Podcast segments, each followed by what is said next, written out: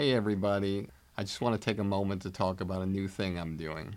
Over the years, many of you have reached out to me telling me how much you love the podcast, but also wish there were more personalized takeaways and more in depth interactions with our guests to hear what they think about comedy. This is why I'm now launching my new digital academy, Blueprint for Success. With exclusive interviews and comedy philosophies of stars and industry veterans, personalized versions of the industry standard podcast, commercial free, and one on one coaching time with me. Blueprint for Success will give you the powerful tools that will take you up the elevator beyond the competition and reach the highest possible levels to achieve your dreams. Whether it be stand up, sketch, improv, acting, writing, producing, directing, hosting, radio podcasting, social media influencing, or even if you want a career behind the scenes as a manager or an agent. Now I'm here to help, personally. We'll go on an express train of comedy and entertainment like nobody else has before. You can find out more about Blueprint for Success and the comedy business on my website at barrykatz.com. Together, we'll take your career where you want it to go. You are about to listen to an original episode of Industry Standard with Barry Katz. If you'd like more info on our schedule of upcoming shows, go to barrykatz.com. After you finish the podcast, please take a moment to subscribe to it, leave a comment, and rate it, even if you think it sucks. Enjoy the show.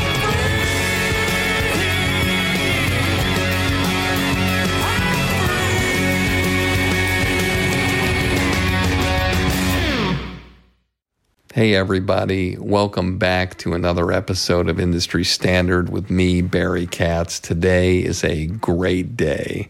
We're interviewing the president and CEO of Wondery, Hernan Lopez. And before I get started, I just want to thank you guys so much for all your support. I say it as much as possible, and I will continue saying it no matter how many times you roll your eyes thank you, thank you, thank you for all of your support. You guys are amazing. Your tweets, your emails, your FedExes, all the people you tell to subscribe to this podcast. You are the reason why we're successful. You are the reason why we're doing what we're doing. And to top it all off, yes, you are the reason why I am in the room with Hernan Lopez. You are the reason why he asked to meet with me. And you are the reason why he is my partner on this show with his company, Wondery, because of all your support. And I am so, so humbled and so grateful and I will always be thankful to all of you. I appreciate it. And if you need to reach me at any time, like you have been, just simply do so at, at Barry Katz on Twitter or Instagram or on my website at barrykatz.com. And without further ado, I look across from my guest, Hernan Lopez, and as I always do on this show, I'd like to do a little cold opening that sort of is relevant to what we're about to talk about and what we're doing here, sitting across from this man. And when I look at Hernan Lopez, the biggest thing I think about with a smile on my face is whoever that person was who coined the phrase nice guys finish last clearly wasn't talking about Hernan Lopez because this guy is truly the nicest man, so inspirational, so kind, so generous, so smart, just makes everyone in his path feel safe, makes a difference to everyone he meets. When he shakes your hand, you feel it, and you feel like you're around somebody who's a brilliant person. This is a guy who was born in Argentina and started working at Fox and worked there for almost two decades. When he started, the company wasn't even on the radar in the areas that he was in.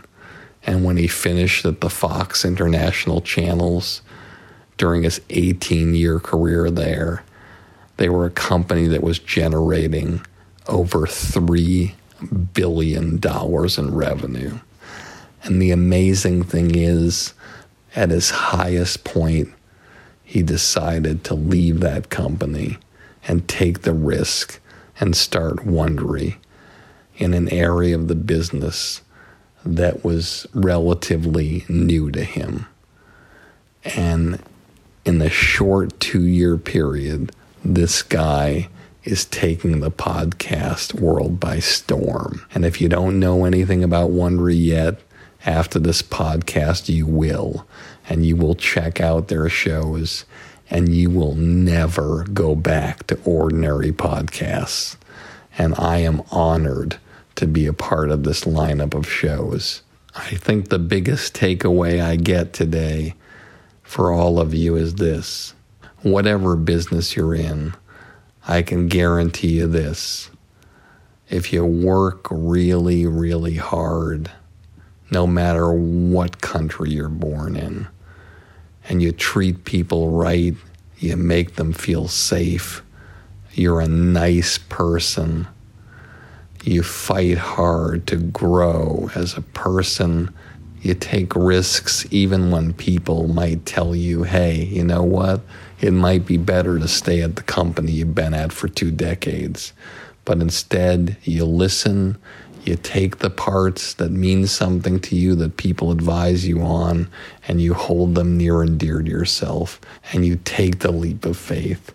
And if you believe in yourself, as much as the man sitting in front of me, I can guarantee you if you follow all those rules, you'll have a shot at the kind of career that Hernan Lopez has.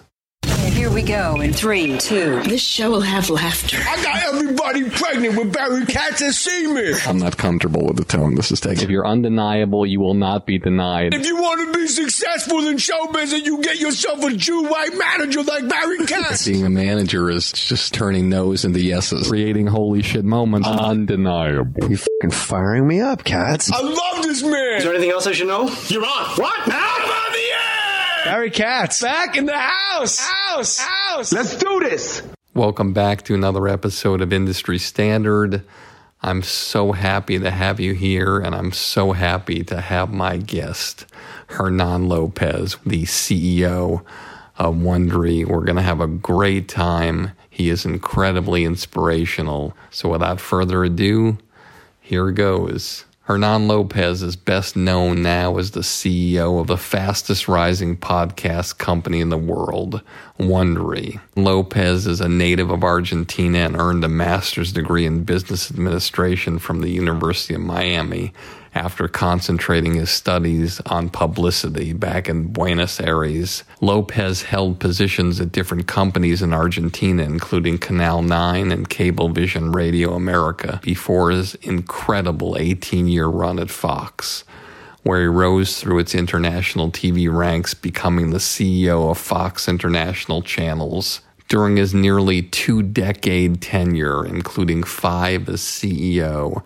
three as COO, Fox International Channels grew to an unprecedented $3 billion in revenue, launched hundreds of channels, and expanded into premium sports and original production in multiple languages. Fox International Channels pioneered the global day and date launch of TV shows with The Walking Dead.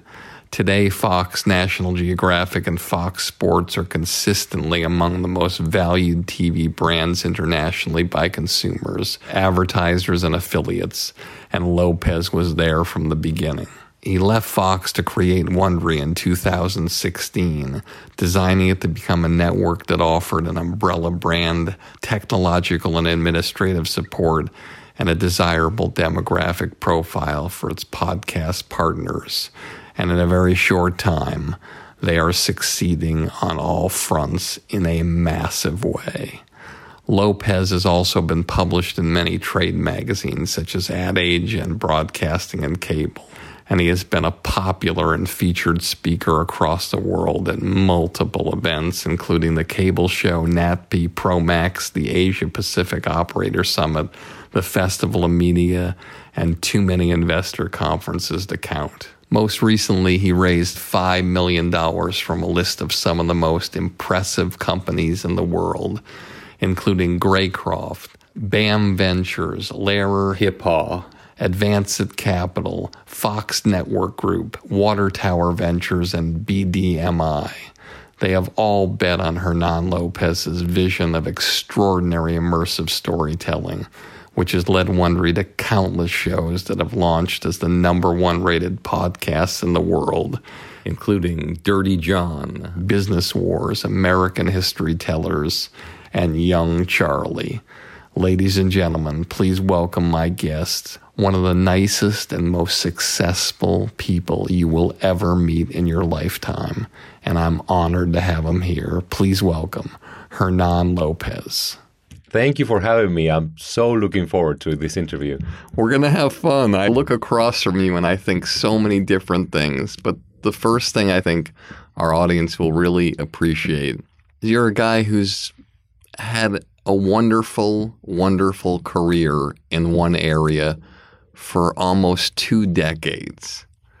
And then with salt and pepper in your hair, you take your banker's box with the plant in it and you walk out of that place that was so familiar to you and so comfortable for you. And you're at zero, zero. There's nothing. And you start wondering. Could you let our audience know how mentally and psychologically you can just walk away from something and start something new that has really, yes, the same principles, but a completely different blueprint and business model. And nowhere near the scale, too, because you have no idea, Barry, how many times I got versions of the question, What were you thinking? What was going through your mind? How would you jump from this great job into this tiny little space? The people that actually like podcasting get it. When I talked to Liz Dolan, my former CMO, and she's been herself a radio and podcaster, and um, and and and she's now with Wondery, she got it immediately. But every other person who was not a podcast listener gave me this version of the what, what are you smoking? And to walk back a little bit uh, to how I got there, um, when I was at Fox for 18 years, I had this privilege of working with some of the smartest people in the world, uh, building television channels in countries all over the world. We rose from $35 million in revenue when I became the head of the Latin American business to $3 billion in revenue by the time I left. And yet, for about half of that time, I was daydreaming of being an entrepreneur. There's a word for it, the entrepreneur. I didn't know this word at, at, at, the time. Super curious about startups and people who are building their own company and they work for themselves and they're essentially building something from from scratch. And I kept postponing that that that jump uh, in my career because the work at Fox kept getting more and more fun. The organization was getting bigger. We were launching sports channels and entertainment channels and lifestyle channels. We were going to different places, and there was a point at which I knew there was a, the right window uh, for me to uh, make this jump, and that was 2016. Hey, everybody, let me remind you one more time about my new blueprint for success. It's a project I've spent months and months working on just to help you jumpstart your comedy career and beat the competition. Whether you want to do stand up, sketch, improv, acting, writing, producing, directing, radio, social media influencing, or even if you want a career behind the scenes as a manager or agent, Blueprint for Success will give you all the tools you need to take your career to the highest levels. With exclusive interviews, my top 50 commercial free episodes from Industry Standard, one on one coaching with me, and unprecedented access into my knowledge and experience from over 40 years in this crazy business. I guarantee you that with Blueprint for Success, you'll become the creator you've always dreamed of becoming. No one's asking me to do this. I want to do it because I want to help you become truly undeniable. So just go to barrykatz.com, click on Blueprint for Success, and start your incredible journey today. I truly can't wait to work with you to help you change the trajectory of your comedy career forever. For me, this podcast, uh, granted, I do it in my spare time and I normally do it at lunch times and then edit on Sundays. But still, I wanted to do it so badly. But then people saying, Barry, you know where the bodies are buried. Don't do it. It's going to hurt. Managers saying, don't do it, Barry clients are going to be upset. What happens if your show gets more listeners than their show? It's not good, Barry. What happens if you have certain clients of yours on and, and then you don't have others on? They're going to be bummed out at you. Lawyers saying, no, Barry, that's not good. You're going to get sued. Not one person Mm-hmm. Not one person said it's a good idea. Right. But in my heart, I knew when I sat across from people like you in meetings that there were these amazing inspirational stories and the blueprints to how to get to the next point. And so I made the jump, believe it or not, because one of my clients, Jay Mohr at the time, he asked me to do his first episode of his podcast. And I told him I didn't want to do it because I wasn't in this business. He should have somebody else. And he just said, be in my garage at seven. And his show launched, and I don't know how or why or what he had going on, but it was like the number one podcast that day mm-hmm. in comedy, and it was like 500,000 people listened to it, and then it kept going and going. And then he had me on the third show, the 10th show, the 18th show, and before I knew it, people were calling him left and right and texting him and tweeting him about it. And he said, Barry, forget what these people have to say. Just do it. You can't believe what the response that we're getting. But for you, people were telling you, what are you smoking after you right. made the jump? Right. But who are you talking to before you make the move and what makes it the right time? Um, obviously, people remember the vast uh, difference between what cable television was in 1997 when I joined and what it is today, and how it got progressively more of a mass medium. How back in 97, you didn't really have very popular shows on cable, they were mostly reruns. And we're talking about the US. International, even more so, it was really a nascent medium, and I was privileged to see it go all the way from the B medium to the A level medium that eventually became creatively and financially became the financial foundation for many of the media companies.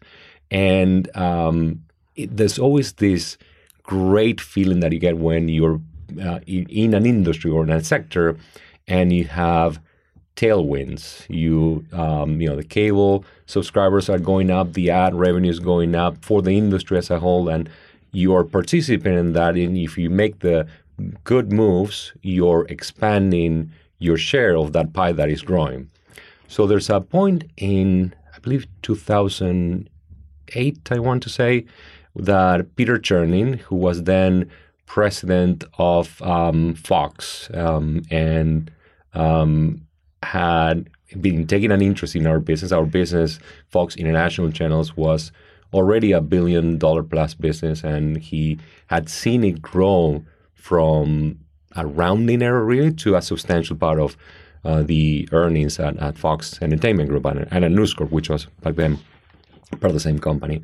And we took him on a trip to Latin America. Um, I'll never forget that trip. And we we went to Argentina first, then Brazil, then Mexico. And in Mexico, we organized this great lunch for all of our employees. About 60 people came, and he gave this beautiful speech that we took as a valedictorian speech.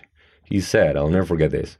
Um, one day, you will look back at this part of your careers and you will remember how much fun you had when you were building something, when you were starting things, when you were growing, when uh, you were launching new channels, launching new shows, when you were um, you were essentially growing. Um, if when you get to my uh, job, um, the, the stage where I, he said, I run a movie studio. One movie will do great, the other movie will do not so great.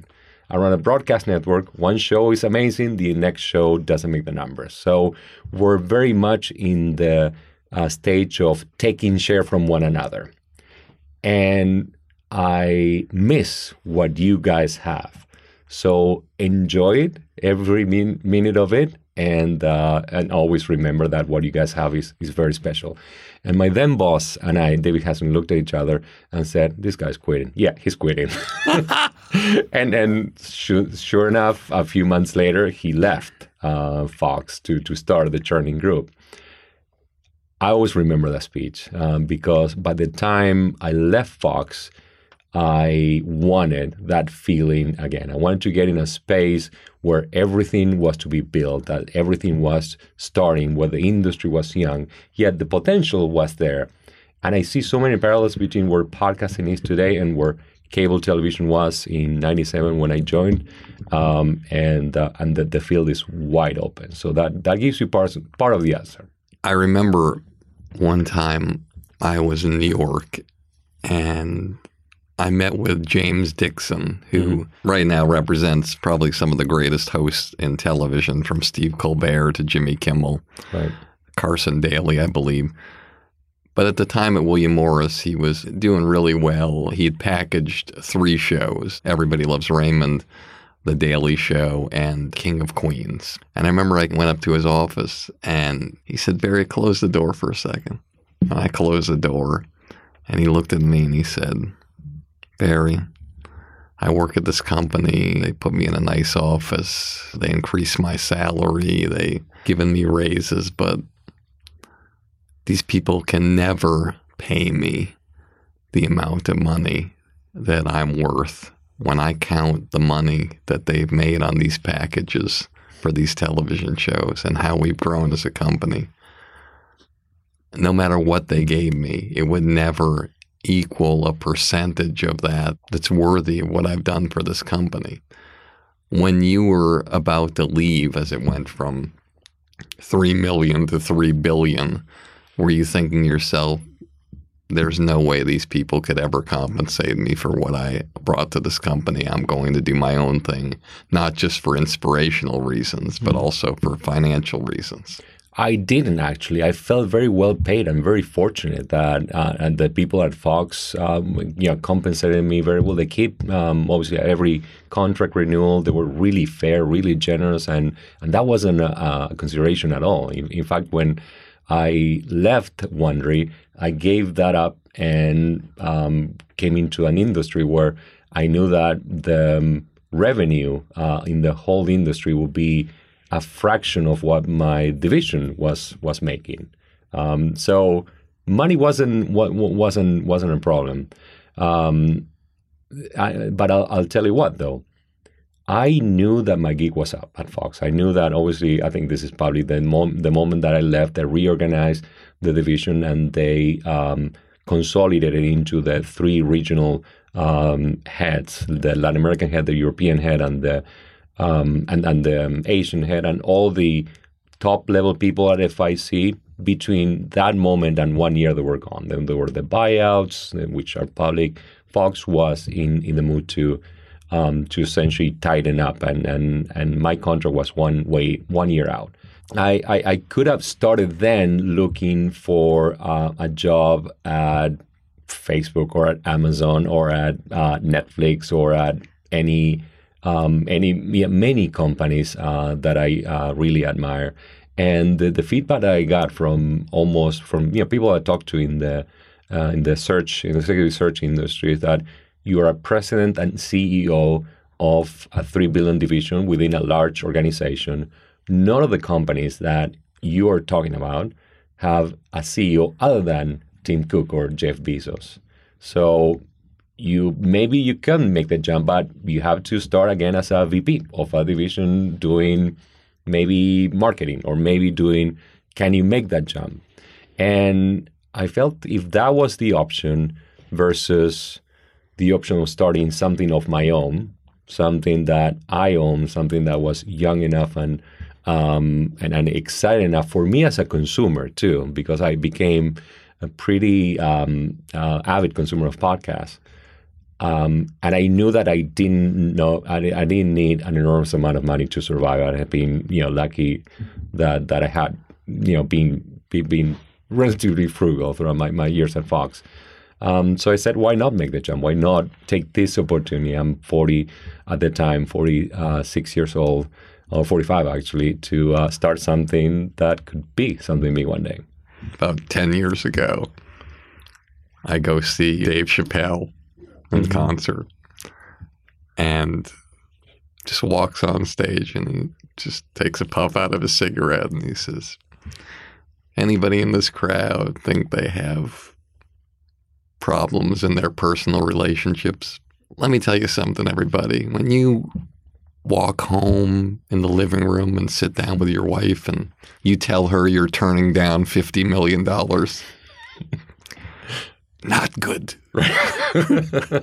so, how Right. did your personal relationship change? And did the people in your life support you? Or were they like, listen, we're used to a certain standard of life here at the Lopez household?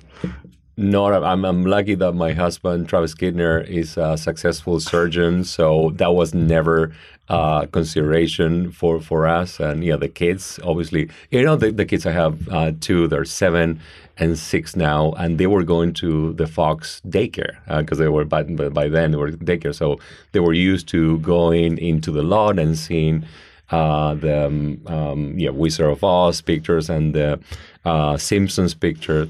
And my son one day uh, came to the studio, and, and I asked him, "Do you know the difference between what I did before and uh, and what I do now?"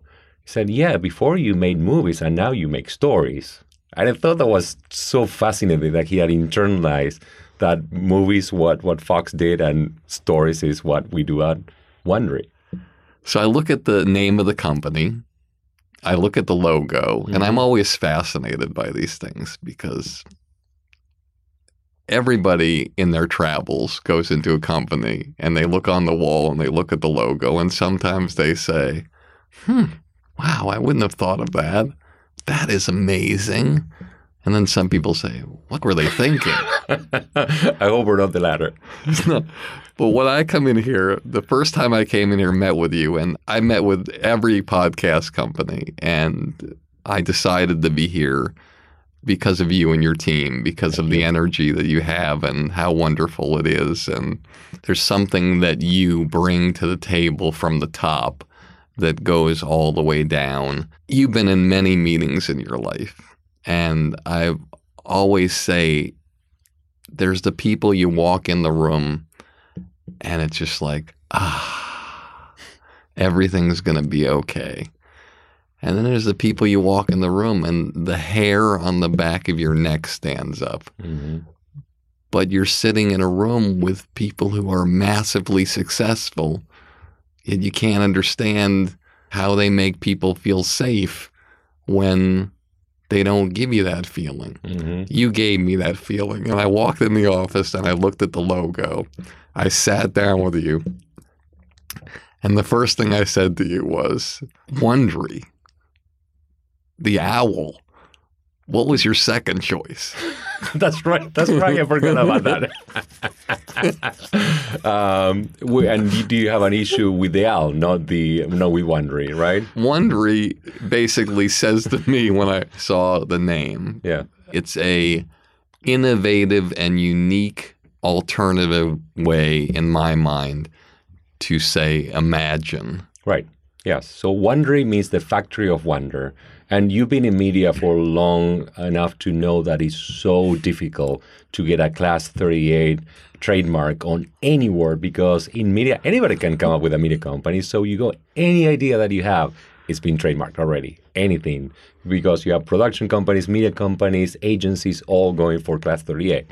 And I worked with a consultant who gave me a great uh, framework about how to come up with a name, and then after that, I had to go and check, check, check whether they were available. I was Wondery was one of my first choices. I don't even remember what the other choices were, and, and I know that the owl is unconventional. What the owl means, um, the owl is a curious. Um, um, you know, animal, always listening, always paying attention. And uh, what we do at Wonder is immersive storytelling, storytelling that gets you in the middle of the story. And by um, symbolize the, the, the symbol of the owl uh, is meant to tell people that the stories that um, the, the, the owl is also widely thought to be a wise um, animal. Yes. So the combination of curiosity, wisdom, and also staying up at night and being immersed in this uh, in in this story, I, all of them, uh, you know, made us land on the owl over every other option that we had. Can't picture a dolphin with headphones. There here. were no other animals, so so it was either this or no logo at all, or no no mascot at all. And um, but yes, um, I like the owl. Until the criticism I got from my friend August, who worked at Fox, he said, I mean, if you're building something uh, that wants to be as wide as Netflix, the owl doesn't give you uh, much as, of an entertainment and fun uh, look. It gives you a little bit of a nerd um, positioning. Um, and at the time, I said, I can live with that. Uh, we were building, obviously, the, the company we were building, trying to stand out for something. the reason why I mentioned the owl in the Right. meeting Yeah. was because you're in business. Right. You are a businessman. If you look in the dictionary under businessman, your picture would be in it. But as you know, there's two philosophies of thought. Right. And one is when you start a company, it's almost like a talk show guest. Right. When Fallon has Madonna on, it should be a huge thing, but there's probably people who don't like Madonna. Right. And it's the same with animals are normally polarizing. Just ask the WB about the frog. Right. And then there's other companies Mm-hmm. that you just mentioned, like Netflix, that don't have an animal Don't have it, as a right, yes. logo. But there's other ones that are very successful that do. So I always feel like when you bring an animal into the logo, Take a risk. Yeah. And we don't use it. If you notice in the um, show key art, it's just the Wondery word mark. We don't use we, we don't use the owl that much. Actually, if you go to our website, you're only going to see her in the uh, in the corner, and um, we use it on our business cards. But we we're methodical at where we use her and where we don't. But what you said was really profound. You talk about risk, and that's what you're all about. You even said something that was just interesting that I didn't even think about. You referred to the owl as her, Right. and I didn't even think that there was a gender to the owl. Right. Right. Yes. We always thought of the owl as a she. Yes. All right. I want to go way, way, way, way back. Right. Take me back to where you grew up, what your family was like, Yeah. what the financial dynamic was in Mm-hmm. the household, and what your first inspiration was to get into the entertainment business. I grew up in Argentina in a great um, traditional middle class family. Um, mom was accountant. Dad was um, is. I mean, they're both um, in their seventies, but they're still working to this day. Uh, hey, mom and dad. They are um, an accountant and a business owner. He, he owned an auto parts uh, business for his entire life. Um, and brother and sister uh, all live there in Argentina, my nephews and, and nieces, and had a pretty traditional uh, childhood were it not for the fact that I happened to be gay. And as you would expect, um, 40 or so years ago in the cl- in Argentina, growing up in a military dictatorship, although luckily that that stopped in uh, in when I was 13, um, closeted, and and with all the all, all, all the dynamics that a teenage gay closeted uh, guy goes through. When I was growing up in my town, I might have met a gay man or woman, But, but. I didn't know Right. until I got to college and my roommate was gay. Right. And now my kids, they come home, they're 12 and 13, and they tell me that there's two transgender kids, three gay boys, there's two gay girls, and there's two bisexual kids in their class that they hang out with. It's totally a part of their life. Right. But for you growing up, knowing that I was alone and knowing that not knowing what it was because I, I, I discovered um, at 13 didn't really come out of the closet until 18 and but but it, it did it was instructive in I, I was always a little bit of an outsider I was in some respects a leader whenever I found a cause that I really cared about for instance I was the editor of the school newspaper uh, that was my first experience with media and uh, I drew cartoons uh, where the professors were characters, and the professors liked them unless they were the target. And um, I created so much animosity that between them that there was a point at which I slipped in something. I made a, a, a silly mistake, um, even though I had you know, straight A's and great student, never any um, any, any disciplinary actions. But this one time, uh, at a at a school act, um, they asked me because I was you know the, the best um, student in the class. They asked me to read a speech honoring um, General Martin, and uh, I read it. I don't know if our audience knows who General Martin. It's some face. It's it's like George Washington in Argentina, right? General San Martin. It's, it's just like a very important widely revered figure, right? So imagine that you're asked to read a speech about George Washington and you read it with a hand in your pocket at a speed that is more appropriate for uh, soccer radio narration uh, in South America than it is for a speech honoring one of the most uh, prominent figures in your country. Uh, that day I was wearing sneakers, which today, mean, but at the time, that was a major violation of the code of um, what you need to wear. Um, I got kicked out. I got kicked out of high school at, eight, at age 17. Without a warning? Without a warning. I mean, they, they technically didn't kick me out. They asked me to resign because if I had really been kicked out, then I wouldn't have been able to get into any other high school for a year. So, um, uh, you know, the school I was going to was six years, was owned by Henry Ford, the, the Ford Motor Company. I mean, uh, so I went. That that was the point at which I decided that instead of being an engineer like my brother was, or an accountant like my mom was, um, I was going to get into advertising. I was going to pursue a creative career and do what I really wanted.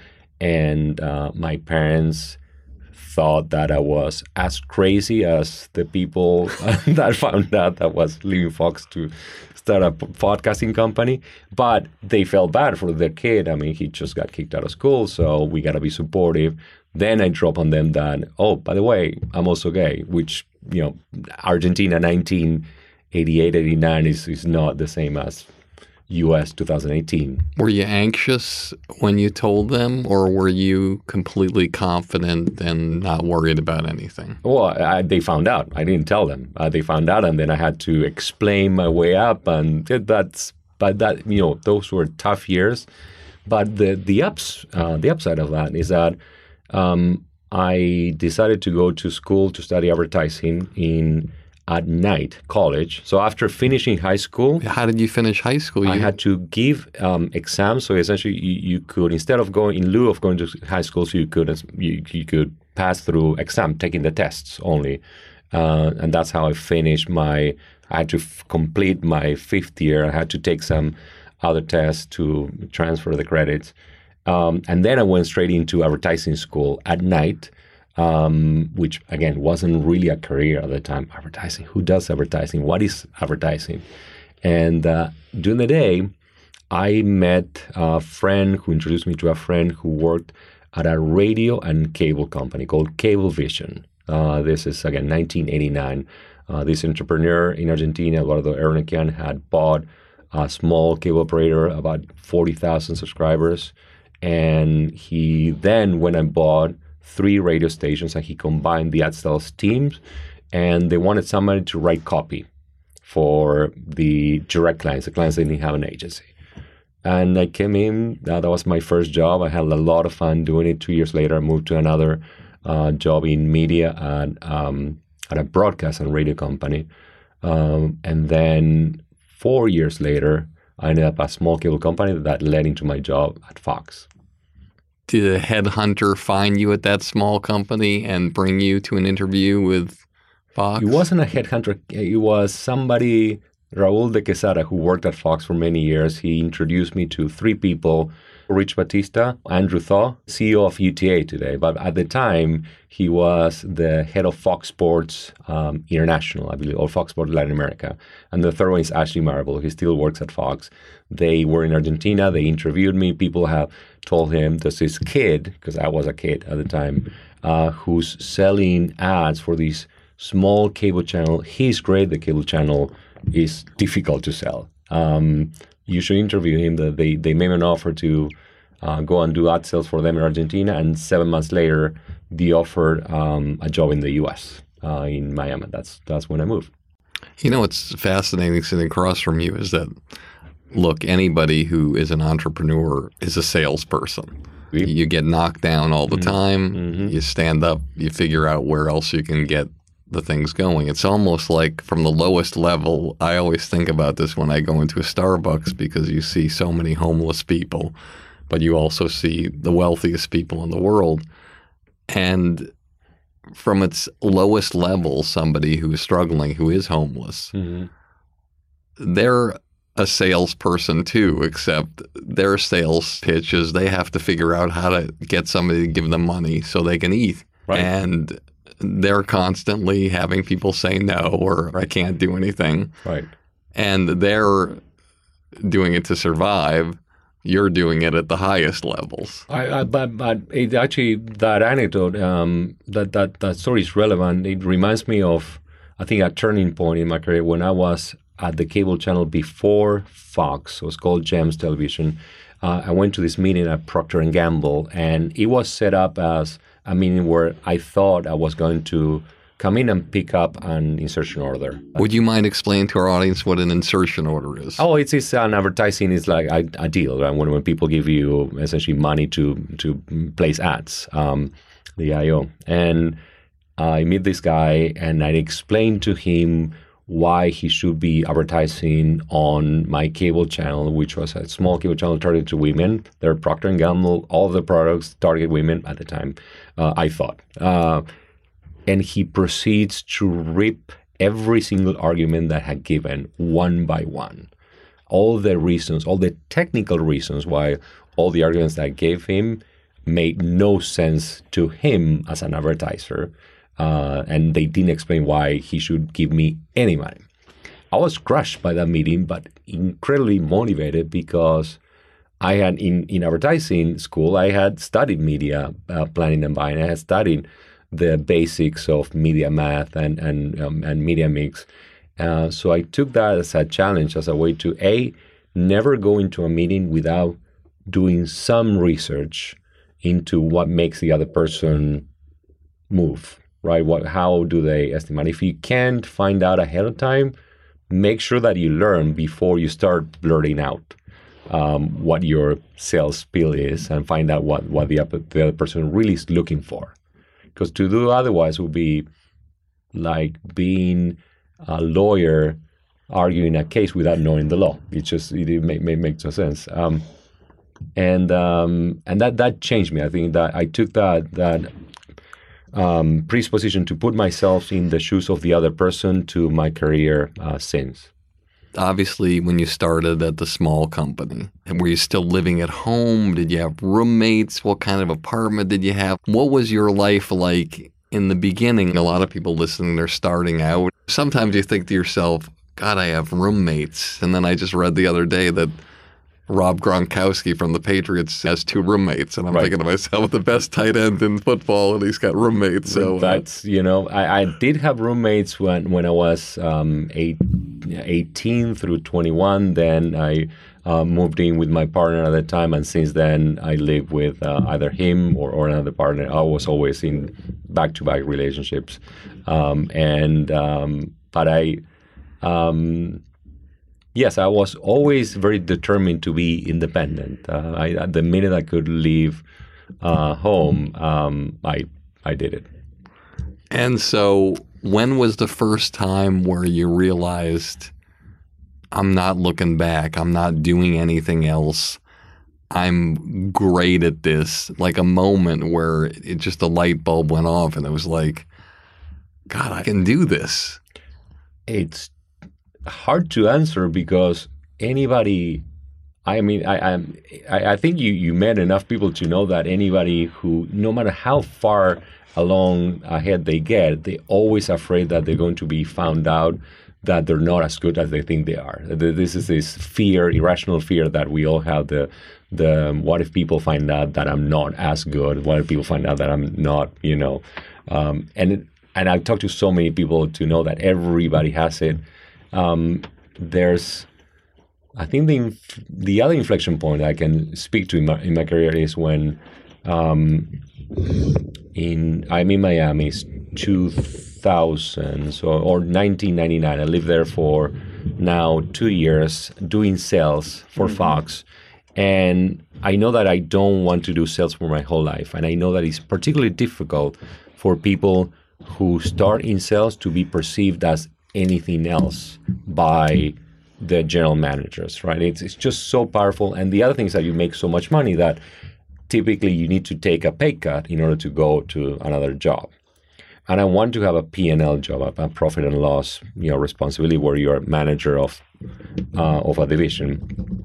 So I went to business school, uh, which I hadn't had a chance to do in Argentina. You went to business school simultaneously while you're in the job. Yes, sir. Yes, sir. So I, I took the executive MBA program at University of Miami uh, on Saturdays, and uh, and it was a great experience because not only I learned a lot, and it also opened me up to uh, interact with people uh, of my age who were like-minded, all ages actually. Um, and seven months later, the general manager of the Fox Latin American channel, Marianne Helfer, who was herself an MBA from Harvard, not UM, and uh, she noticed me and she um, made me an offer to come to LA. She got promoted herself and uh, asked me to come in and take her old job. And that was 2000. That was my first P&L job in the US. That was a division that was making $35 million in revenue at the time. But you decided to make the jump to the different area of the business. Well, to a broader area, right? Because I was doing sales and now I had a general manager job. Did you have to take a pay cut to take that job?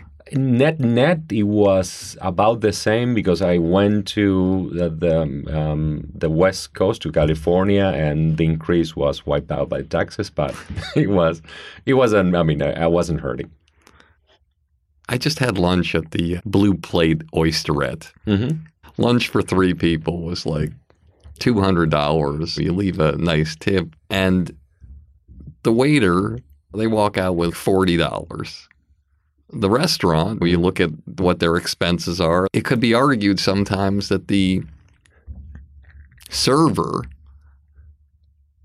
makes close to the amount of money in profit that the restaurant makes, except the server doesn't serve every single table. So in sales, a lot of mm. people don't understand the workings of your kind of sales. And I mm-hmm. think it's important. Maybe you don't want to tell our audience where the bodies are buried, but when you're starting an mm-hmm. entry level sales job selling time for a network or a, a radio Podcast place or a podcast company, you start at a certain percentage unless you're a 800 pound gorilla that's brought in from the outside. right So, if you could oblige me, you might not want to. What would an entry level person expect to get of the percentage of the buy? And what would the monster of the midway who comes in from some company, this guy was the best at that company, and we're bringing him in here, what would that person percentage of the ad buy be? Uh, it's um, it's it's the same for all of our salespeople. I mean, we, we pay a single digit percentage of sales um, as a commission, and, and there are different ways of doing it. That there are some companies that do um, do a bonus as opposed to a commission. We pay a straight commission because we're a young company, and we believe that compensation should feel should be linear, right? People should be incentivized to feel that if they make more money for the company, then there's no limit to how much money they make. I know that that at some point that that that logic um, starts to hit a limit uh, when you end up there companies where sometimes the salesperson ends up making more money than their boss, than the than the head of sales. I've seen these things happen where somebody comes in and for some reason they have no other skill set. Socially, they could be one half step behind the rest of the world. But when it comes to selling, they're amazing and they do end up making more than the boss makes. I'm sure that you've been in those situations before. I have. How, as a company, do you handle that? Uh, it's it's just understood and accepted that salespeople are well compensated because they're the ones going and convincing the clients to uh, make to bring us the revenue that we rely on. And I have been at that that situation in pretty much every company, and I think everybody deals with it the same way. When there's the, uh, the the danger that happens is sometimes when you end up in a situation where one salesperson gets a list that by itself and not because of the work that they did, because they inherited the list or because the, that agency happens to be well run, that they end up um, they they're sitting alongside another person who doesn't feel that they were handed the best list. Uh, so that's when you get a little bit of um, you, you, if you're not careful, you can breed resentment between uh, salespeople. But that's that's just part of managing. There's no different from the creative community, right? I mean, how do you feel when people are reading that Ryan Murphy is getting 300 million dollars from Netflix um, today, right? And then that's an enormous amount of money, more than probably the people that are giving him that paycheck. When I see those things happening, I think to myself, there's always a reason why most of those things happen. Yes, there's things that happen in our lives that don't make sense, like in the comedy business. Mm-hmm. Tony Rock doesn't have an hour special. The guy's hosted Def Jam, Showtime at the Apollo. Right. He's been on Living Biblically. His brother is Chris Rock. There's no rhyme or reason. Right. There's specials that literally I don't even know if they would be able to go on an open mic night sometimes. Mm-hmm. So there are injustices. But for the most part, the world speaks and they tell you if your content is something that's valuable or not valuable, and that makes people want to spend for it. And competition, true. And it all depends. On, uh, there's a lot of timing, and sometimes luck has to play into the timing. But how many people are willing to pay more for whatever you're selling at the time that you're ready to sell it? And sometimes you have to overpay to get what you want, like when Fox Network got football. Right. I think it could be agreed by everybody that at the time they overpaid for football. Mm-hmm. They overpaid for the announcers. I think each announcer made an average of six to eight million dollars a year. They weren't making that a year in the other places they were at, Right. but they had to go in and they knew it would drive business to their other their other shows, which Right. it did. Right, and the, the talent also has to bear that in mind, depending on who they're taking the money from. Because you remember when Al Jazeera, um, a couple of years ago, went very aggressive and paid huge checks to steal talent away from CNN and all the other places. I mean, they had no choice than but, but to pay um, that much money to get people to jump. And the people that jumped, they knew that they were taking the risk of something that ultimately happened. There's some things that again I never understand. So we're here at Wondery. We're in this beautiful, beautiful building that's being renovated right now on Sunset, right across from Soho House and Boa, and renovating the lobby, renovating the offices. Beautiful. You go to the CNN building, and you walk in the lobby, and you're like, "Wait, didn't I see those chairs in IKEA with the rug?" I mean. This is CNN. This is beyond the gold standard of news. And this is their building. And it's literally like a Holiday Inn compared to a Four Seasons. And obviously, they don't care. Hmm. It doesn't matter to them. But I can't believe this is the image that you get when you walk in the CNN building. Are you cognizant of image and perception, or does it mean relatively little, like for CNN? I th- it depends actually. I, I cognizant of, of being mindful of the things that you can control. Um, but I'm also cognizant that we are a startup. We shouldn't be overspending in furniture um, because when talent comes in and we tell them that the podcast industry is small, I can be telling them that, and then uh, they they feel that we are wasting the money that should be paid to them. So there's a careful line. I have such a great feeling about this company. And I think it's important for our audience who are probably in the process of being entrepreneurial what it takes from the moment you have the idea in your head to taking that first step where you have your first show that goes up. So if you'll oblige the audience mm-hmm. For a little while, tell us what the first ideas were in your head, little drawing, how this company started, and the first show that you decided to launch with, and why. And I'll tell you the ones that we got wrong too, Yeah. because they, we, we made a lot of mistakes along the way. And it costs anybody who's listening to this and wants to create a company, the advice that I got applies to everybody. Whatever, however much money you think that you'll need, double it. It's similar to a construction or renovation project, like double the time, double the money, because it's always that way. Um, I, I could point to there was one time I was flying back listening to Serial, the podcast, because everybody had talked to me about Serial in a way that nobody else had done.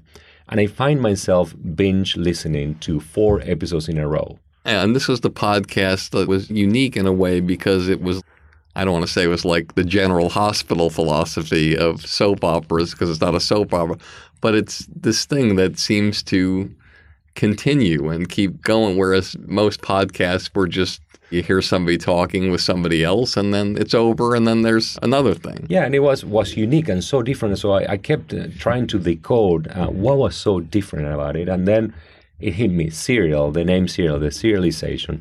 Let's take a step back. We want to talk about immersive nature, right? What what immersive storytelling is, but serialization. If you think about television in the '90s, that was the time of procedurals and sitcoms. Why? Because people were watching live. They weren't DVRs. People were watching a an episode of uh, Friends on a Thursday night, and if they missed the prior episode, it didn't matter. So programmers, people who were on those seats, would program close-ended sitcoms and procedurals. In 2000, TiVo gets invented, and what happens next? The Sopranos and um, and The Wire and Six Feet Under, and then The Shield and Breaking Bad. So that's we see we can tie the age of serialized, character-driven dramas to the start of people watching television on their time, people having the ability to record and watch whenever they want, and eventually to binge.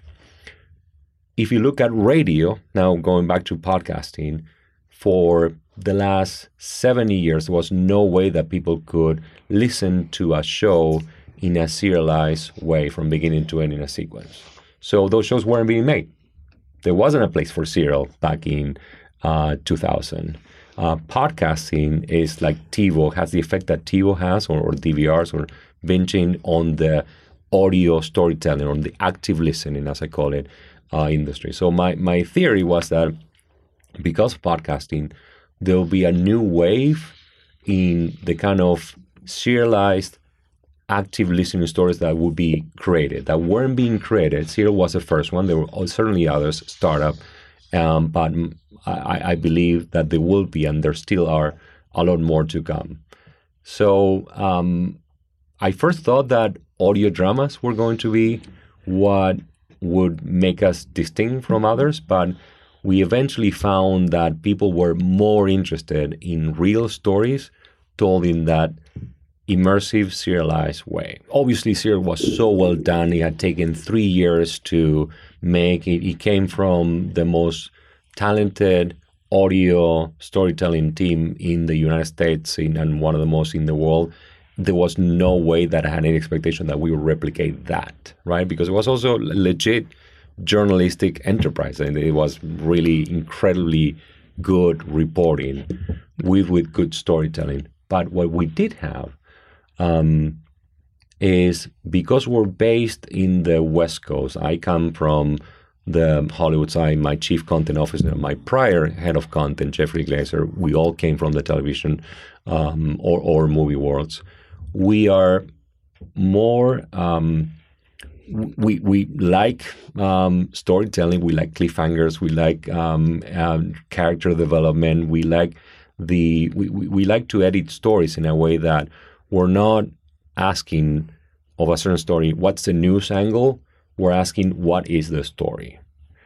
And uh, when we create something like Business Wars, a show that you helped us um, promote to your listeners. Thank you for that. Love it. Uh, episode, you know, Series 1 is about Netflix against um, Blockbuster and then HBO, and we're just uh, editing uh, Series 2, which premieres in a couple of weeks, Nike versus Adidas. And something that he's not going to say, it's one of several shows that he's launched that just goes straight to number one. It's unbelievable the success, what's been happening. That and Dirty John are two of the shows that people have been, and American History shows that, that people have mostly. Um, ha- that we have the most um, the most comments on, the most uh, reviews, but the, the most people that out of nowhere I hadn't heard from them in years, and they send me an email saying, Hernan, you know, remember I'm a professor at University of Oregon. I'm going to assign this to my students. So when you listen to uh, um, you know Business Wars, you get immersed into the story. We create scenes. We essentially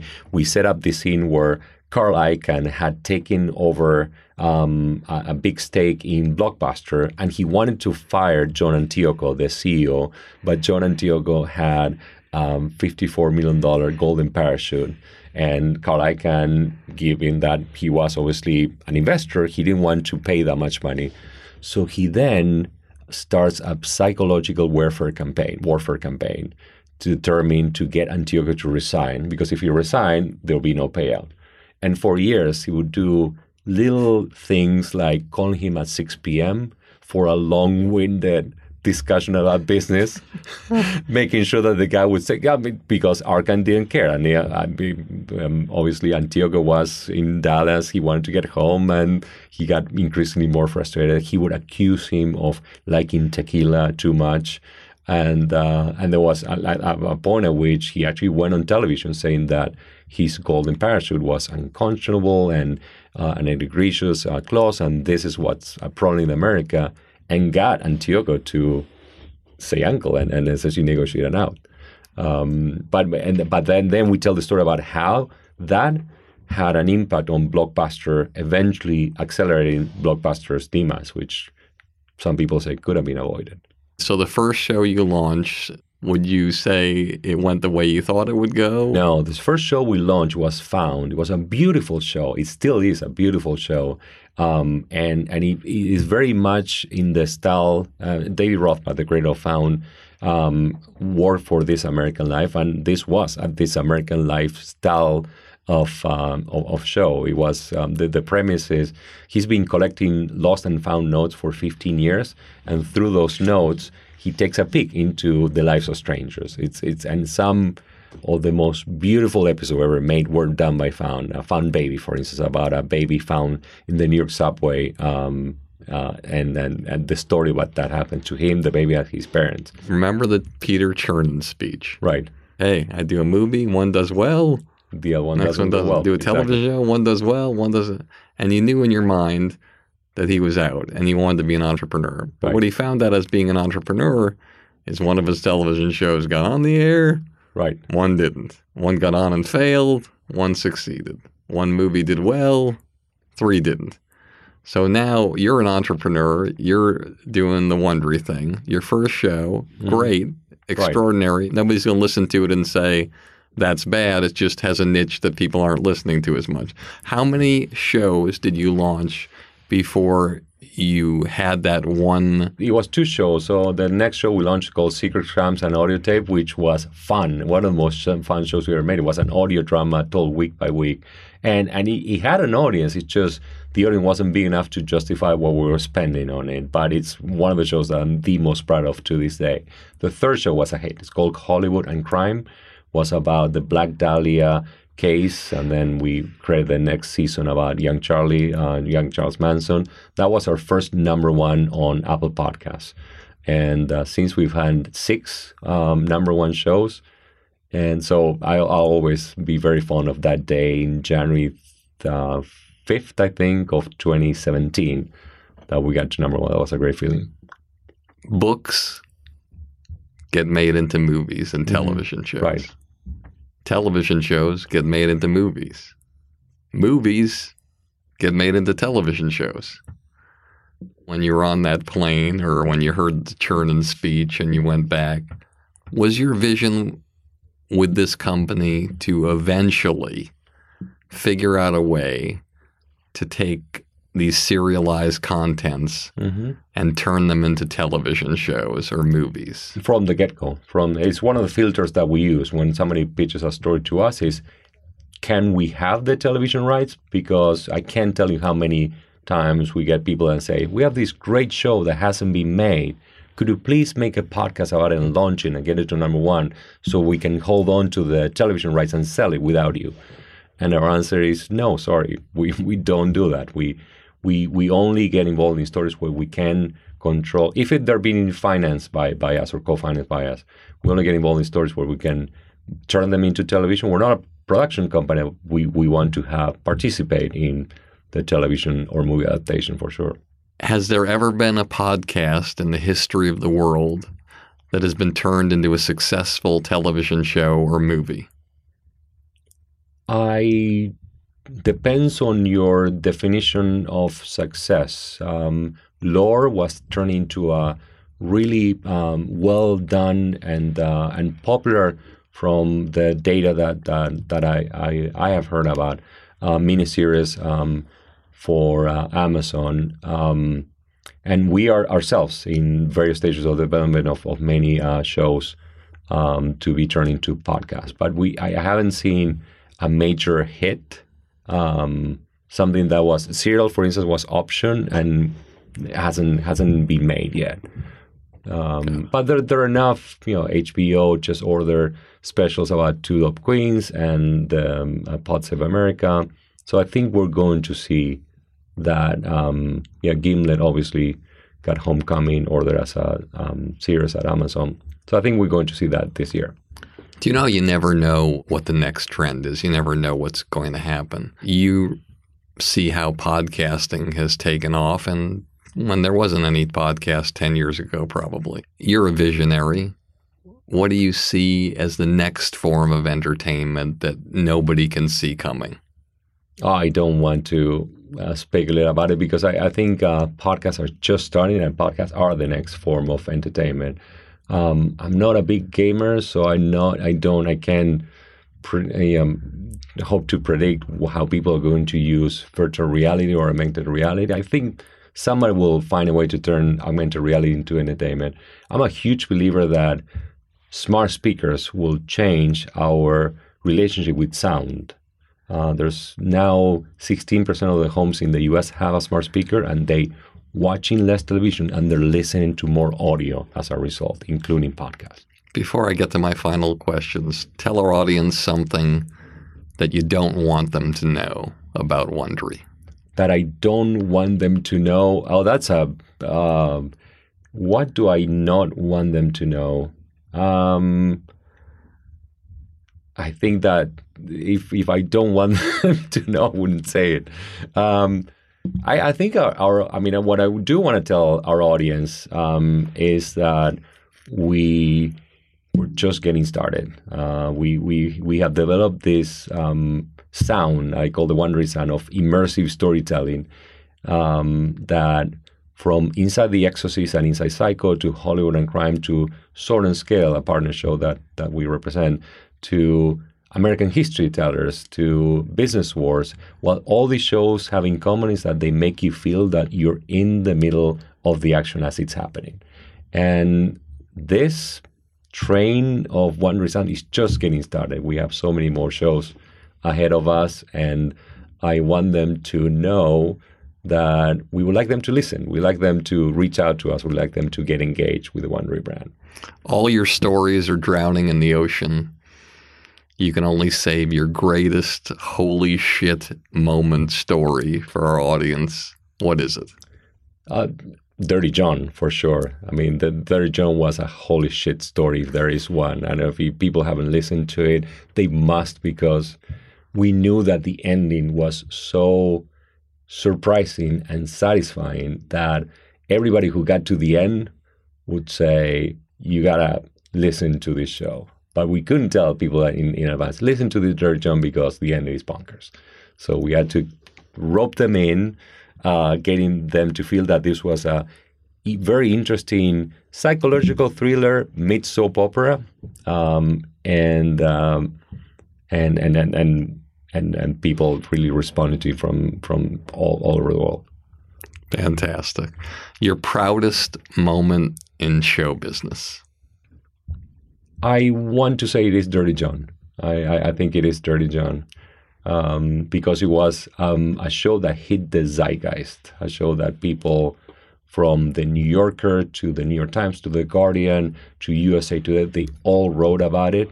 And and now there was a before and after Dirty John for us. Obviously, we did in partnership with LA, LA Times, working with Chris Goffard, the journalist who who found the story and who wrote and hosted the podcast, was one of the best experiences I ever had. And um, and now when we go out and tell people we're the network that made Dirty John, they obviously with the other Times, they, they know who we are. Your biggest disappointment in show business and how you used it to fuel yourself to the next level of business. I don't know whether this was my biggest, but that meeting that I uh, mentioned uh, with the Procter & Gamble client was a great example and how I got set up. Um, I, I, I, I got um, essentially that that, that meeting uh, changed the way I looked at every meeting after that from that moment on. Isn't it funny how the most bone crushing things are the things that drive you to the next level? It's just so incredible. That's one of the things that I worry about so much with my family and my kids. When I interviewed Rita Rudner, I'll never forget what she said she said, Look, you know, where we live, Barry, I live on this mansion on the mm-hmm. cliff, and I have a daughter. She wants to be in music and can get her own studio in the house. I can produce the CDs. I can have somebody help her write the songs. Mm-hmm. But she said, when I sat down with her, I said, There's only one thing I can't give you. And her daughter said, Well, what's that, mom? And she said, Adversity. It's powerful. And what that guy did in that meeting at Procter and Gamble was Right. he gave you the adversity you needed to drive you forward. What advice do you have for anybody who wants to start a podcast and wants to have the kind of success that some of the shows and personalities on your platform here are having? Do you have some thoughts as to the things to do that will help them get to the next level? just know that it takes a lot of work. It takes a, a huge amount of work to do a successful podcast. You know this, um, but most people think it's just getting behind a microphone and talking and shooting, you know, uh, questions and answers, and and and and it's so much more than that. I, I always uh, ask people to. Tim Ferriss has a great blog uh, about how to turn a, a podcast into a success. So I, I always send people to that that blog. To Tim Ferriss. Tim Ferriss's, yeah. Awesome. Last question. What advice do you have for the young person who's grown up in another country or wherever he is in a small town and that doesn't really have the resources of what he wants to do? He has trials and tribulations. He's maybe having trouble in high school. Maybe he's trying to find himself and who he is as a person. And to figure out a way to get through all the minutia mm-hmm. and work through it and get to have the kind of career and success that you've had. You can, the advice I would give them is you can never have a successful career on your own. Uh, your success, you only have two hands and the day only has 24 hours. So your success will depend on the quality of the relationships that you have, the people that you have around you, your uh, network of mentors, the people that eventually, when you become a boss, the people that you choose to be on your team. So no matter what you do, make sure that you pick your people wisely. That'll be my biggest advice. I'm very emotional because this is probably one of the most impactful and informative and amazing and inspirational podcasts that I've ever done. Just to sit across from the man who I sat in the room and wanted the little engine that could to come onto your team with all these behemoths. And I look up at all these podcasts and I think to myself, it's such a long road, but it's so wonderful when you walk into a place and somebody believes in you as much as you believe in yourself. And that's what you brought to me. And that's what I hope the audience gets from you because you're a really extraordinary person. Thank you so much. Thank you. And I have to say, I could feel from listening to your show how you have this gift uh, to make people open up. But it was only in this interview that I really saw it in person and experienced it. And it's really powerful. So I really, really appreciate it. And I really enjoy this this conversation. We I would love to do a part B anytime. Thank you so much. Okay, I'm going to scroll through the list of people who sent me a message, a review on the iTunes comment review section, and one of these people will be a lucky winner.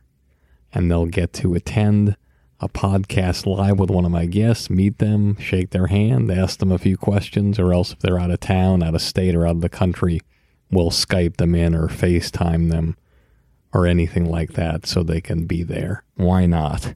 So let me look here randomly and pick somebody. All right, landing on CA in ME, March 26, 2018. I imagine that means Californian, Maine. Maybe Bob Marley is writing a review. Great comedian. The heading reads Barry, five stars. And the review says this Barry's voice is like a Jewish Bob Ross. it gently rocks me like a new mother would rock her baby. Great guests and great stories from a comedy innovator. Thanks so much, Californian Maine. I really appreciate it. You are a winner. Lastly, I'd like to thank our sponsors, AquaTrue. Again, go to industrystandardwater.com, type in the promo code BARRY, and get $100 off and get the best tasting water you can ever imagine. And I Killed JFK, the documentary and the interviews about the only man in history to admit to killing JFK. The documentary is incredible. You love it. The interviews are insane with the last remaining living experts. Check it out. I killed IKilledJFK.com. And the air doctor, removing dust, pet hair, mold, pollen, flu viruses, and everything bad in your home air. And you can save $300 right now. Go to airdoctorpro.com, enter the promo code Barry. That's airdoctorpro.com, enter the promo code Barry, and start breathing in clean and healthy air today. And lastly, thanks to our partners at Wondery. They are amazing. They asked me if I could request that you take a little bit of your time and do a short, short survey. Just go to wondery.com slash survey. It only takes a few minutes of your time. You can do it straight from your smartphone, and it would really help us out at the show and at Wondery. That's wondery.com slash survey. Just takes a couple of minutes, and I really appreciate it. Thanks. As always, this has been Industry Standard with me, Barry Katz. And if you like the show, tell all your friends. And if you don't like the show, tell all your friends. You get all the money, drive that fancy car. All the people love you, cause you're going far. Life is for the dreamers, they have all to gain. It's never quite over till it all feels the same. You pick your own poison, dig your own grave down in the valley. A fortune.